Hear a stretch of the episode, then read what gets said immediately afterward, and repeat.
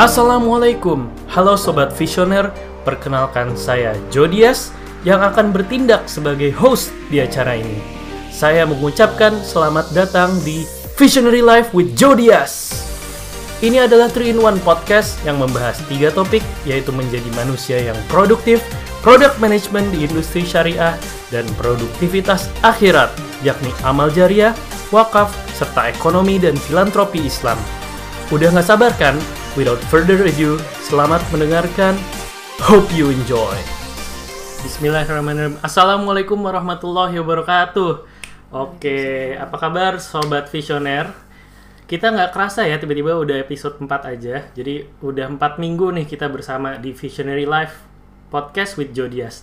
Nah kali ini podcast ini adalah episode yang sangat spesial ya teman-teman karena hari ini kita nggak cuman sendirian dari saya. Iya, saya nggak sendirian. Tapi kali ini ada seorang tamu yang sangat luar biasa istimewanya. Tidak lain dan tidak bukan adalah istri saya sendiri Nadia Cantika. Halo, Decan. Halo. Oke, nah jadi kita mau cerita nih sedikit temanya tentang kehidupan berkeluarga. Nah, eh, kita langsung aja mungkin karena ini sistemnya paling kayak eh, saya bakal wawancara nih ke istri sendiri, tapi nanti bakal akan Ngobrol-ngobrol kok. ya. Heeh. Jadi ya udah kita langsung mulai aja ya.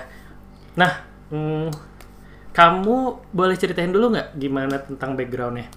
Background aku. Iya, heeh. Eh, ya jadi eh, panggilnya Decan aja ya. oke. Ya jadi eh, saya itu adalah seorang dokter gigi. Eh, sekarang sih lagi nggak praktek ya karena lagi pandemi seperti ini.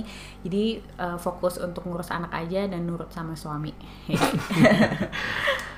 Oke, eh, dulu dok lulusan Unpad ya. oh ya lulusan Unpad tahun 2011 jadi kita sangkatan. Kalau nanya kenalnya nggak usah kali ya basi nggak usah deh. Oke, jadi ke- kenapa pengen ikutan di podcast ini? Karena sebelumnya eh, sempet diceritain sama Jody pas dia isi workshop di tentang apa judulnya Eh, quarter life crisis itu ada yang apa pertanyaannya? Kamu aja.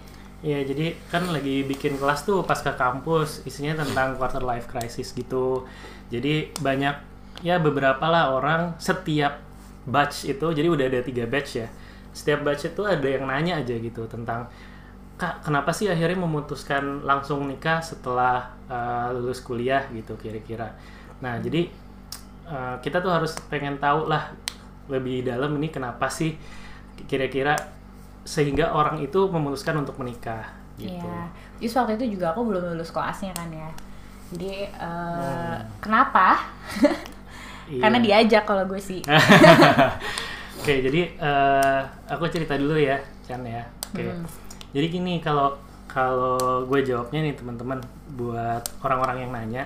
Jadi emang kalau nikah itu sebenarnya ada beberapa versi ya. Jadi nikah itu bisa jadi dia itu wajib gitu. Bisa itu dia sunnah, bisa dia mubah, bisa dia eh, makruh, bisa dia haram teman-teman. Jadi nikah itu secara hukumnya itu bisa beda-beda beneran tergantung dengan kondisi orang tersebut gitu. Nah misalnya gimana? Kalau dia itu nikah eh, biar karena dia punya ada intensi yang negatif, intensi jahat pada keluarga istri calon istrinya misalnya, ya itu udah otomatis ya jadi haram lah ya gitu kan. Terus eh, bisa juga dia eh, mubah gitu, misalnya dia itu eh, sebenarnya sudah eh, sudah ya belum ya sudah mampu gitu ya misalnya, tapi dia masih bisa menahan eh, tanda kutip hawa nafsunya gitu, itu bisa jadi mubah. Tapi kalau ada nih ada nih kategori yang Wajib. misalnya dia udah udah udah punya kemampuan gitu ya secara emotionally udah bisa secara spiritu- spiritually secara agama ju- juga udah bisa mengimami misalnya sebagai cowok ya.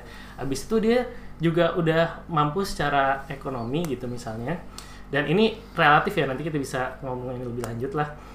Intinya dia tuh udah udah siap sebenarnya. Dan ada tambahannya lagi nih. Dia dia udah tidak bisa tanda kutip menahan hawa nafsunya. Dan dengan art- artinya gini eh, artinya eh, dengan menikah itu akan menyempurnakan agama. Habis itu dia juga jadi bisa me- uh, merawat dirinya dari hal-hal yang tidak uh, yang negatif lah ya gitu. Menjauhi dari segala maksiat dan lain sebagainya. Apalagi di dunia zaman sekarang ya gitu kan. Hmm. ini kan uh, banyak sekali uh, ya di luaran sana ada godaan-godaan seperti itu. Ya. nah jadi kalau uh, saya pribadi gitu gue pribadi itu ya masuk ke kategori mana ya? Wajib. Oke. okay. Jadi yeah. gitu ya itu alasannya ya kenapa ya karena sudah dalam kategori wajib nikah waktu itu oke okay, aku mau nanya nih ke kamu nih ya. gimana ceritanya tentang kehidupan setelah nikah boleh diceritain nggak Oke, okay, kehidupan setelah nikah. Hmm, yang pasti setelah nikah tuh banyak banget penyesuaiannya ya, bener gak? Kalau dari hmm. aku sih, kalau dari aku tuh uh, sempat kayak overwhelmed juga dengan uh, dinamika kehidupan suami istri karena uh, jujur aku tuh dari awal semenjak kuliah dari sebelum kuliah tuh juga orangnya agak individualis sih kayak yang hmm. apa apa sendiri hmm. uh, ya I I do it my way gitu nah hmm. semenjak nikah kan jadinya punya imam ya nah itu aku sempet yang uh, ego tuh egoku tuh terasa seperti tersentil yes. Iya karena aku tuh orangnya emang kayak gitu yang kayak aku harus lebih bagus dari dia aku harus lebih oke okay dari kompetitif. dia kompetitif yes. dan apa apa kalau yang kalau dari talent mapping tuh yang paling kencengnya aku di apa significance. significance my needs for significance nah itu aneh banget sih tapi emang iya sih nah nanti kita bahas talent mapping ya oh iya boleh, boleh. itu keren banget guys jadi oh tadi bahas apa oh ya jadi uh, pertama dari penyesuaiannya itu. Jadi aku tuh yang nggak mau kalah dan jadinya aku kayak punya beda kapal lah sama kamu. Di mana kamu tuh kapal yang besarnya aku selalu kayak pengen naik sekoci sendiri ke tujuan yang sama which is buang-buang waktu. Mendingan ikutan kapal ya nggak sih? Gitu. Uh, dan setelah karena capek sendiri karena ego gue tersentil mulu akhirnya banyak belajar lah. Belajarnya pakai hati tapi ya. Belajar pakai hati untuk menjadi istri yang lebih mm, nurut sama suami dan ternyata memang di Islam itu gampang banget buat uh, seorang perempuan masuk surga. Hmm, gimana tuh? Apalagi yang udah nikah ya. Ya, hmm. maksudnya perempuan yang udah nikah untuk masuk surga itu lebih gampang banget. Jadi yang pertama apa ya takut lupa takut salah jadi yang pertama pokoknya melakukan ibadah yang wajib seperti apa sih sholat puasa uh, zakat itu semuanya dilaksanakan dengan wajib yang uji sudah biasa dilakukan. Dan satu lagi adalah yang kuncinya adalah taat kepada suami. Nah hmm, karena dari situ gue jadi mikir ngapain sih gue uh, uh, uh, ngapain sih aku uh, berusaha sendiri yang punya cara sendiri? Di mana kalau kalau ikutin cara suami yang di mana dia ini orangnya gue bersyukur juga. Jadi itu kan orangnya visioner dan dia INTJ by the way jadi dia udah mikirin panjang dan gue tinggal ngikutin. Oke, okay. likewise ya teman-teman. Jadi saya pribadi juga merasa bahwa banyak sekali perubahan dan adaptasi yang perlu saya lakukan untuk bisa hidup bersama istri gitu sama Decan. Jadi kalau saya sendiri itu menganggap diri saya itu penuh perhitungan, sementara dia itu pengen segera realisasi. Nah, walaupun dia itu terlihat menyederhanakan banyak hal yang menurut saya rumit, ini tuh bikin saya tuh jadi tertantang gitu untuk plan dan eksekusi lebih cepat. Misal kita punya program keluarga, saya tuh seneng banget untuk ngeplan segala macam, tapi sementara dia itu dia pengen cepet dieksekusinya. Nah, atau yang kecil pun ya teman-teman, misalkan mau makan di mana gitu biasanya. Ya kan kalau cowok kadang suka dibilangnya terserah gitu kalau kita tanya mau mau makan di mana gitu terserah kamu aja gitu. Nah tapi ini jadi enak gitu karena Decan sendiri yang bisa tentuin bahkan jadi kita bisa ngikut gitu. Nah terus yang kedua teman-teman itu terkait dengan emosi. Jadi INTJ itu memang buruk atau even sebenarnya sangat buruk. INTJ saya ya. Jadi sangat buruk dalam menangani emosi dari pihak eksternal. Jadi saya ngerasa saya itu sangat bisa memendam emosi dalam hal memenang, menenangkan diri sendiri. Jadi, kalau ada tiba-tiba burst out emotion gitu dari luar gitu, itu beneran nggak bisa handle rasanya. Kayak clueless sama sekali gitu. Nah, dengan belajar sama istri, sama Decan, dia secara tidak langsung ngajarin emosi itu sangat penting untuk hadir di dunia ini gitu. Dan nggak semua decision orang itu ternyata disebabkan oleh semua yang rasional atau bisa diterima dari akal sehat atau logika. Nah, jadi teman-teman saya tuh yakin bahwa logika itu harus nomor satu, tapi perlu di-emphasize sama nomor dua, yaitu apa? Perasaan atau emosi. Contoh gimana? Jualan gitu. Jadi kalau kita jualan, itu kita kan pasti harus punya produk yang sesuai dengan value-nya market gitu kan ya. Jadi produk kita itu harus benar-benar menyelesaikan problem dia. Artinya eh, produk ini sebagai solusi atas problem yang dia punya gitu kan. Nah, kalau kita jualan terus tanpa ada emosi, tanpa bisa storytelling gitu, itu akan sama saja bohong gitu karena ternyata orang itu 80% pembelian itu terjadi karena emosi gitu kan. Dan ketika kita sudah bisa menceritakan storytelling tentang produknya ini bagus, maka itu akan bisa menjual gitu. Contoh lain sholat khusyuk gitu. Kita uh, secara logika tahu bahwa sholat itu penting dan harus di awal waktu lah misalnya dan harus khusyuk. Cuma kalau tanpa ada emosi di situ, tanpa ada uh, feeling gitu untuk uh, benar-benar menerima dan men mendalami apa maksudnya itu kan perlu feeling ya. Itu sholat itu juga ujung-ujungnya nggak akan khusyuk kira-kira gitu. Nah yang ketiga teman-teman ini tentang lebih peka. Jadi saya belajar banget dari istri ya bahwa saya ini sangat fokus dengan saya ini sangat fokus dan adaptability-nya itu sangat rendah. Jadi ini itu sebenarnya kekuatan ya karena sangat fokus kalau lagi ngerjain sesuatu bisa langsung cepetnya selesai dan lain sebagainya. Tapi ini di level kehidupan bisa jadi kurang bagus gitu teman-teman. Jadi misalnya gimana? Jadi uh, ini se sebelum masuk lagi jadi INTJ itu digambarkan ya skenario nya ketika ada kebakaran di suatu rumah itu biasanya dibilangin bahwa INTJ adalah orang yang terakhir sadar kalau rumahnya itu kebakaran sementara orang-orang yang lain udah di luar gitu. Jadi uh, ini dibilang saya suka dibilang bahwa oh kelihatannya seperti nggak peka. Padahal itu ya memang salah satu uh, apa ya memang itu bawaan saya. Nah itu yang saya diajarkan dari istri bahwa bisa lebih peka lagi kok gitu. Nah dengan lebih peka ini ini bisa mengatasi kekurangan yang saya punya. Kira-kira kira-kira gitu. Jadi uh, to sum up ya, saya ini bener-bener ngerasa klop sama istri, alhamdulillah. I realize gitu ya, I realize that my strengths are her weaknesses and my weaknesses are her strengths. Jadi memang partner hidup itu yang dicari bukan kesamaannya teman-teman, tapi harus saling mengisi. Kenapa? Karena kita itu akan jalan bareng seumur hidup. Gitu. Oke, mau nge-highlight lagi nih. Tadi cerita tentang kapal dan skoci. Ini lucu banget sih teman-teman. Boleh diceritain nggak lebih lanjut? Sadari setelah lebih dari dua tahun menikah. Dua tahun menikah dan kita akhirnya punya ketahuan patternnya gitu. Ya akhirnya ketahuan patternnya. Karena selama ini kita kayak ya udah ini lo kenapa gini sih? Lo kenapa gini sih? Gitu kan. Akhirnya setelah dua tahun nikah barulah kita mengetahui pattern ini. Patternnya adalah Jody itu sebagai kita ibaratkan sebagai sebuah kapal yang besar. Nih mana kapal yang besar itu sudah pasti dia pergi itu punya tujuannya kan tujuannya itu jelas setelah sebelumnya sudah melakukan persiapan which is karena dia kapal yang besar. Lalu di dalam kapal biasanya ada skoci kan. Nah skoci ini kayak sebenarnya kecil. Lalu tujuannya, tujuannya kan untuk darurat ya. tujuannya tujuannya darurat dan tapi ya gitu gue sebagai skoci di mana skoci ini dia suka mendayung sendiri.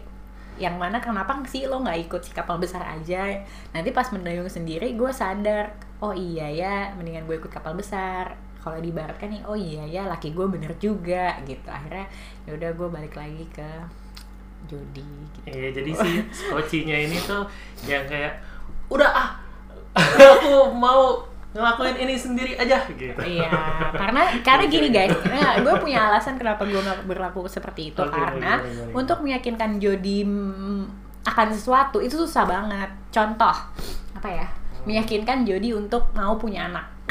Oke. Okay yeah. ya jadi making Judi untuk punya anak. Jadi uh, setelah kita nikah itu gue sih uh, personally gue pengen langsung punya anak. Bukan pengen langsung sih maksudnya ya sedikasihnya aja gimana. Tapi gue nggak menunda. Sementara Jody itu agak takut. Dia masih punya banyak pikiran ya kan?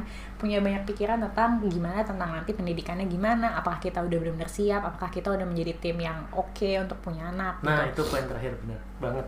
Ya kan? Iya. itu kan yang jadi kekhawatiran kamu. Nah Mm-mm. itu sempat kita yang uh, agak berargumen sampai sampai membahas. Ada ada kakak iparnya teman gue. Jadi uh, kenapa gue pengen nggak pengen menunda? Karena gue tuh uh, dengar cita-cita orang beberapa pengalaman orang yang dia bilang kalau orang untuk menunda dan akhirnya dia pun susah untuk mendapatkan anak gitu. Jadi gue nggak mau dengan apa ya specifically oke kita tunda. Gitu tuh kayak lu siapa? Kan yang ngasih yang ngasih rezeki anak itu kan ya cuma Allah ya gitu.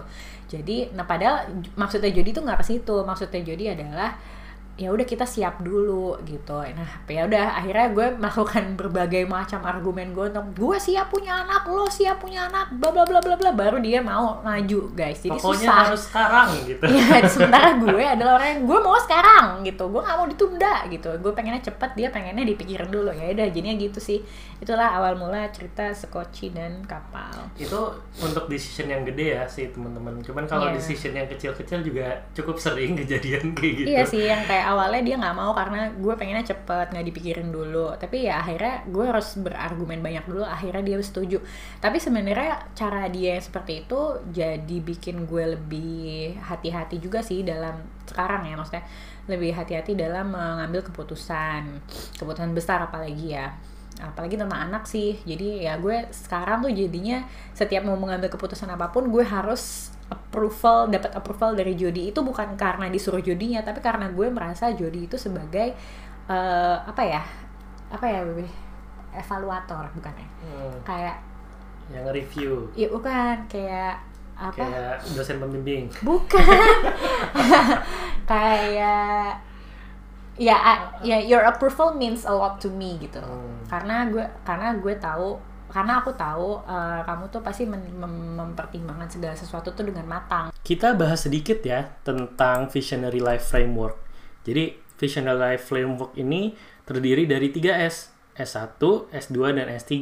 Jadi bukan kayak edukasi gitu. Saya melihat bahwa ada yang lebih penting dan konsep S1, S2, S3 ini yang bisa kita eh, sampaikan, bisa kita lakukan dan implementasikan sebagai seorang manusia yang lebih baik gitu. Jadi kalau dua orang yang menikah itu seharusnya sudah memiliki S yang pertama, yaitu self-sufficient atau kemandirian masing-masing. Maka dengan begitu mereka itu siap untuk interdependent, untuk saling ketergantungan satu sama lain untuk sesuatu atau meraih hal yang lebih besar gitu. Jadi sesuai dengan S2 yaitu S yang kedua dari Visionary Life Framework itu socially committed to surroundings gitu. Jadi memang eh, artinya konsepnya itu ketika sudah menikah ke orang lain itu berbagi gitu, berbagi. Jadi contoh contoh gini teman-teman, kalau masih bergantung pada orang lain itu bahaya.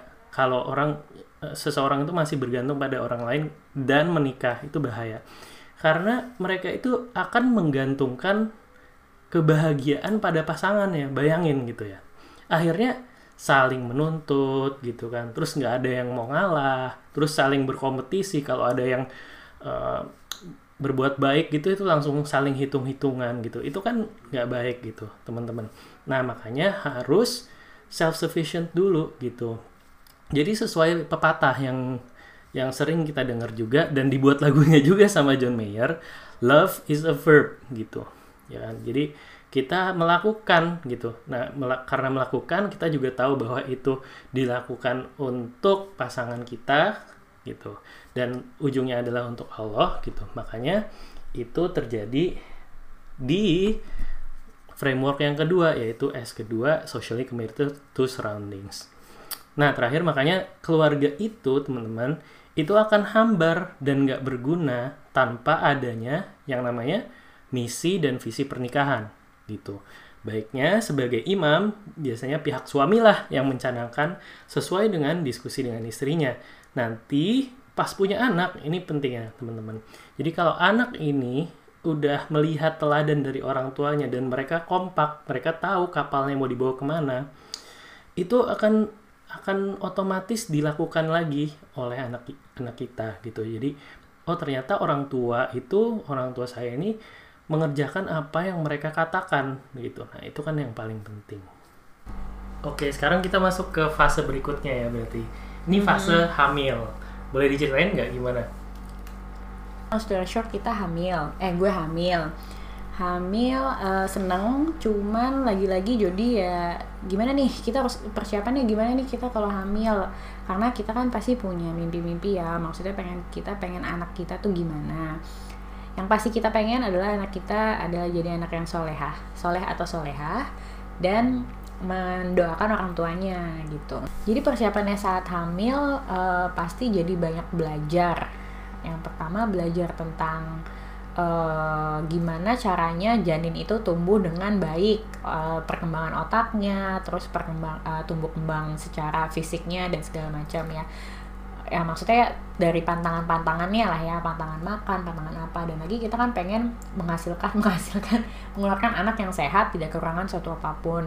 Dan lagi kita juga pengen banget punya anak yang penghafal Al-Quran. Nah apa sih yang bisa kita lakukan untuk untuk eh, mempersiapkan itu gitu? Yang pasti jadinya kita sering untuk gue nya sendiri sih gue jadi sering lebih sering tilawah gitu ya.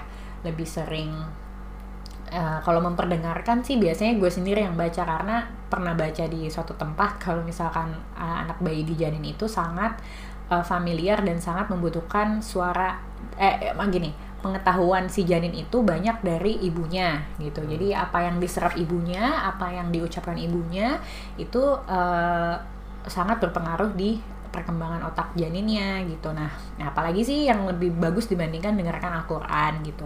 Jadi itu sih yang paling sering dibaca dan lagi sempat sih kemarin-kemarin yang Jody pernah baca tentang kalau uh, kemampuan matematik anak itu tergantung dari ibunya gue jadi belajar matematika lagi. Lagi sih itu kita sempet yang kayak aneh abis gitu. Terus yang uh, ngafalin doa gue disuruh ngafalin doa apa doa habis duha sampai sekarang juga udah lupa doa habis duha doa doa makan Oke, berarti itu pas masa-masa hamil ya. Habis itu kan brojol tuh anak tuh. Nah, sampai sekarang udah hampir mau 2 tahun. Ceritain dong pengalamannya. jadi setelah Ralia brojol itu eh, aku kan langsung kerja ya itu agak eh, juggling juga sih struggling bukan juggling bahkan struggling untuk eh, jadi ibu yang bisa ngasih asi ke dia dan Hmm. sebagai dokter gigi karena waktu itu aku jadwal dokter giginya lumayan padet banget jadi hmm, Jadwalnya gimana? Sepadat apa sih? Oh padet banget, kamu tahu lah. Nah jadi padatnya itu jadi gue sehar seminggu itu cuma libur sehari, bayangin guys, dengan punya anak bayi. Tapi gue nggak nyesel juga sih aku. Jam aku- ngantornya? Jam kantornya itu pagi dari jam 8 sampai jam 3 sore. Kalau yang sore jam 3 sampai jam 10 malam gitu. Jadi memang uh, struggling di uh, memberi nutrisi yang bagus buat Ralia karena pemberian nutrisi ke Ralia ini banyak banget problemsnya sampai sekarang mungkin ya. Ya kamu tahu lah aku jungkir balik untuk memenuhi nutrisi dia karena Ralia itu emang bukan anak yang uh, doyan makan ya.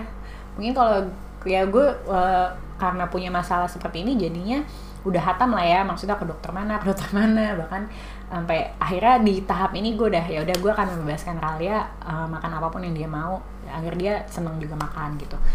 Ya itu sih paling struggle-nya di memenuhi nutrisi dia. Kalau untuk tumbuh kembangnya eh eh, so far sampai dia umurnya sekarang 22 bulan ini alhamdulillah Ralia itu kan ada ya checklist tumbuh kembang yang ada di dokter atau di sekolah-sekolah itu alhamdulillah Ralia tuh selalu bagus.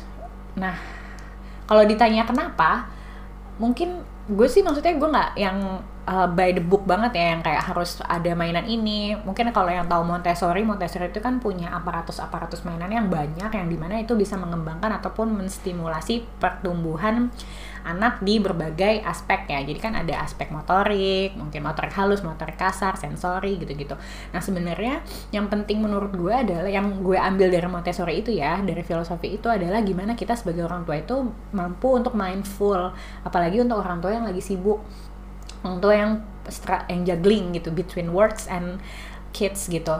Nah, gimana? uh, jadi selama jadi kan otomatis dengan waktu kerja gue yang lumayan padat, waktu yang gue punya dengan Rale itu selalu gue uh, pergunakan secara sebaik-baiknya. Sebaik-baiknya tuh gimana? Yaitu being mindful. Jadi aku tuh kayak selalu setelah pulang itu aku cuma pengen ngurusin Ralia ya gak sih? Mm-hmm. aku selalu pengennya fokus sama Ralia jadi nggak main HP ya kalau bisa sih cuman kalau sekarang sih karena aku udah full jadi aku main HP nonton Korea gitu masih bisa ya. Cuman karena kemarin padat itu sebenarnya ada positifnya juga kan. Jadi pas aku ketemu Ralia tuh aku benar-benar main full ngajak dia main kita punya quality time bareng kita punya special time bareng. Nah jadi uh, dari situ uh, gue merasa bonding dengan Ralia itu tetap terjaga gitu uh, dan sekarang kan kalau menuju dua tahun itu sebenarnya banyak tantangannya sebenarnya menuju dua tahun itu.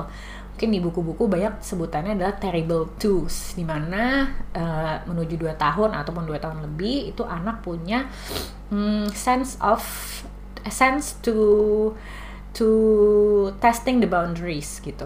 Uh, jadi dia uh, mungkin ada sebutannya negativistic face ya jadi anak itu udah mulai punya otonomi diri, dia pengen ngetes nih segimana sih gue bisa bertingkah laku gitu, mana batasannya gitu. Jadi dia dan lagi dia punya uh, luapan apa ya, luapan emosi yang dia nggak tahu gimana cara menyampaikannya. Which is menurut gue yang paling penting adalah bonding antara orang tua. Gimana orang tua itu bisa mengerti dan bisa memisahkan antara apakah itu anak yang salah atau emang dia lagi butuh untuk melakukan emosi atau behaviornya nah jadi hmm, karena udah sering mindful ke Ralia jadi somehow Ralia tuh lebih ini ya lebih easy to handle. Jadi selama 22 tahun jadi udah menuju 2 tahun kan itu gue nggak merasa Ralia terrible tools gitu. Gue nggak merasa Ralia menyusahkan ataupun susah di handle atau lebih kayak gue sampai heboh mati gitu enggak sih. Gitu. Jadi selain menjadi mindful gue dan Jody juga uh, fokus kalau di depan Ralia ya untuk jadi teladan buat dia gitu ya. Karena emang anak-anak itu adalah guru dan supervisor ataupun sebutan lebih galaknya lagi auditor terbaik orang tua gitu. Karena kalau misalkan orang tuanya kasih teladan yang salah otomatis tuh anak bakal ngikutin. Karena anak itu kan dia lagi absorbent mind sampai dia usia 6 tahun ya sampai enam tahun itu dia menyerap semuanya. Jadi gimana sebagai orang tua itu kita menja fokus menjadi teladan supaya yang diserap oleh anak itu cuma yang baik-baik aja gitu. Ya walaupun memang ada hari-hari di mana gue uh, ya agak marah lah atau ngambek lah sama Ralia. Cuman ya pastinya setelah itu kita kasih pengertian ke anak dan pastinya kita harus tenang dulu ya. Tenang terus kita kasih pengertian ke anak kalau uh, uh, bunda itu juga bisa marah gitu. Bunda juga bisa punya emosi which is Ralia juga bisa untuk punya emosi. Tapi gimana caranya kita nggak menyakiti orang lain dan kita minta maaf dan mengakui kesalahan kita? Oke pertanyaan berikutnya nih. Jadi kemarin kan sempat jadi working moms ya yang sibuk banget. Dan tentunya untuk menyeimbangkan yang ada di rumah pasti ada mbak gitu ya. Hmm. nah boleh ceritain nggak uh, gimana sih pengalamannya karena kemungkinan besar kan kaum millennials ini semakin banyak nih working moms nah hmm. gitu jadi bagaimana menyimbangkan itu oke okay. jadi sebagai working moms pastinya kita butuh support system hmm. untungnya kalau untuk di kasus aku dan Jody itu kita punya uh, ibu. Ibu itu um, ibunya Jody dan memang kita pakai jasa uh, suster gitu. Tapi walaupun seperti itu pemilihan suster juga harus diperhatikan ya. Jadi kita udah punya banyak pengalaman gimana salah ngambil suster, suster baru dua hari udah dijemput pacarnya pulang. Jadi ya pasti yang pertama harus memilih suster dari yayasan yang memang sudah terpercaya itu biasanya susternya memang sudah dididik untuk bisa me, uh, membersamai anak gitu. Dididiknya dari apa? Dari komunikasinya dari bahkan uh, di yayasan yang gue pakai itu dia diajarin untuk harus bisa uh, nyanyi. Harus bisa nyanyi untuk anak. Karena nyanyi itu menurutku banyak banget manfaatnya ya dari ya pasti yang pastinya di aspek uh, perkembangan bahasa menarik ya memang soal parenting gitu. Jadi parenting itu sesuatu yang harus selalu dipelajari karena aspek-aspeknya itu ada banyak banget gitu. Jadi memang caranya biar suami dan istri itu kompak salah satunya adalah dengan menggunakan yang kita sebut sebagai visionaries meeting. Nah, jadi jadi itu memang satu hal yang lagi kita budayakan sejak pertama kali kita nikah gitu. Jadi visionaries meeting ini tuh apa sih sebenarnya? Jadi ya simple aja. Jadi itu kayak kita ngobrol berdua heart to heart chat terus kita diskusi tentang pemikiran kita masing-masing, terus kita juga diskusi tentang apa sih program-program pengembangan diri yang mau kita lakukan untuk ke depannya dan ini dilakukan setiap minggu gitu. Jadi setiap weekend kita ambillah satu hari gitu ya. Nggak nggak panjang-panjang Sabtu atau Minggu gitu. Ya paling setengah jam sampai satu jam kalau emang lagi mau bawelin istri bisa. Jadi uh, santai aja bisa di kamar gitu atau bisa di living room atau di meja makan. Tapi intinya biar bisa menyamakan lagi nih frekuensinya. Jadi kita sang synchronize uh, pemikiran kita sehingga kita tetap berada di kapal yang sama sesuai dengan visi misi perusahaan eh perusahaan pernikahan kita gitu. Bahkan budaya yang kayak gini ya teman-teman ternyata sudah dilakuin juga sama biasanya keluarga-keluarga sukses gitu. Jadi pernah ada suatu cerita yang cukup viral ya, cuma saya juga nggak ingat sebenarnya siapa. Jadi dia uh, seorang perempuan CEO yang sukses banget. Dia itu selalu ada meeting bersama dengan bapaknya setiap minggu, terus ditanyain apa kegagalan yang udah kamu dapatkan di minggu ini.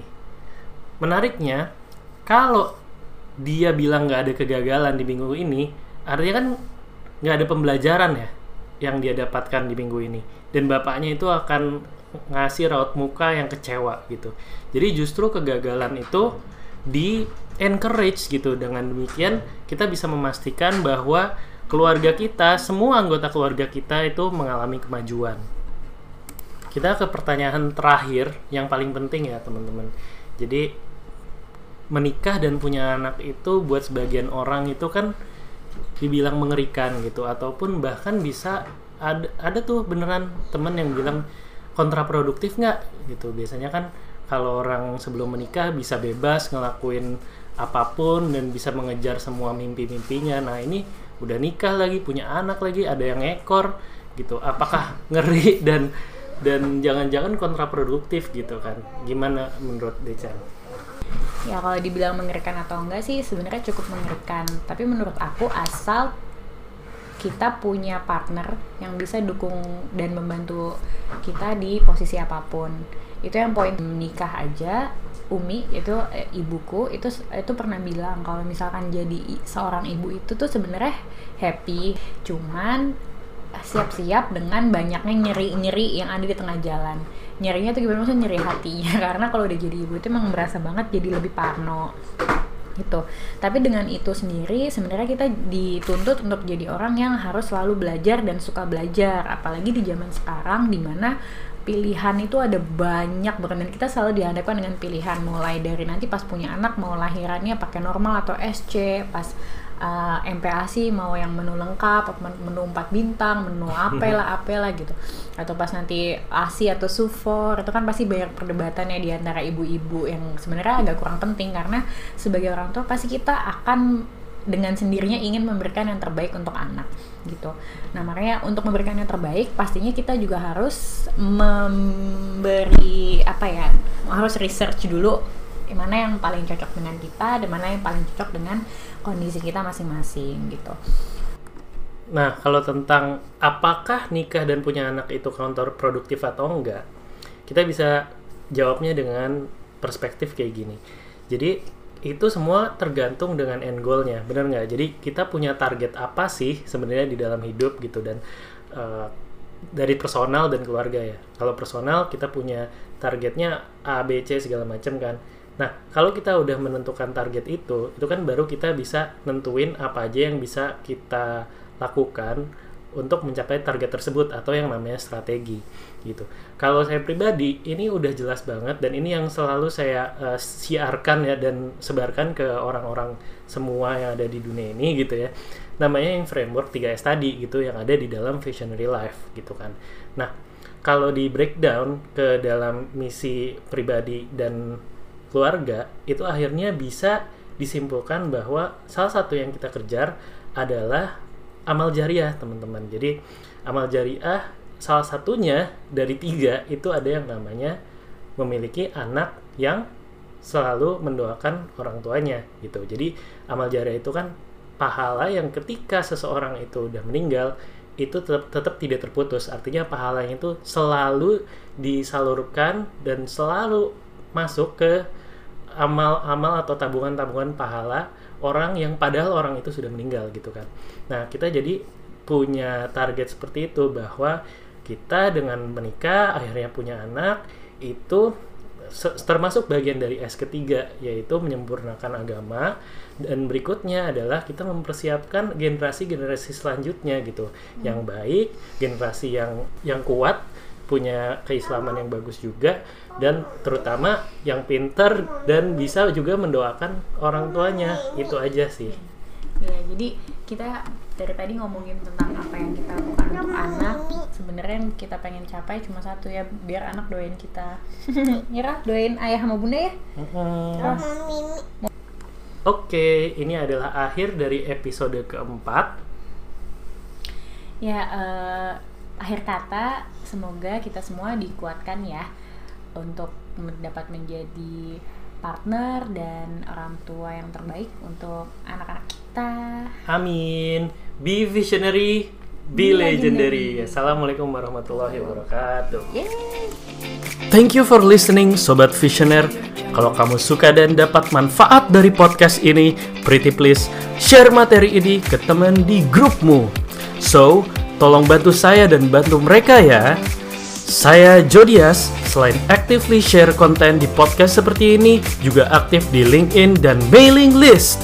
Buat yang mau enjoy dapat quotes, materi, framework, buku rekomendasi secara mingguan langsung dari saya, daftar ya ke bit.ly slash visionary ID.